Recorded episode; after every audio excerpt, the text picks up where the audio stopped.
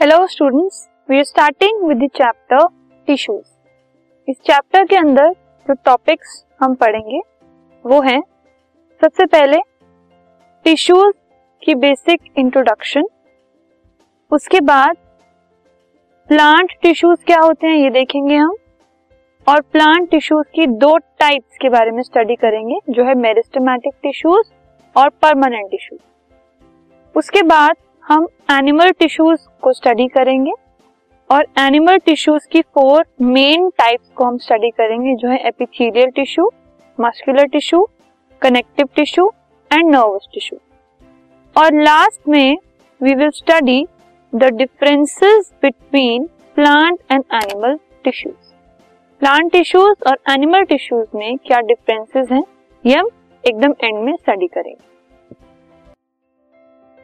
This podcast is brought you by Hubhopper and Shiksha Abhiyan.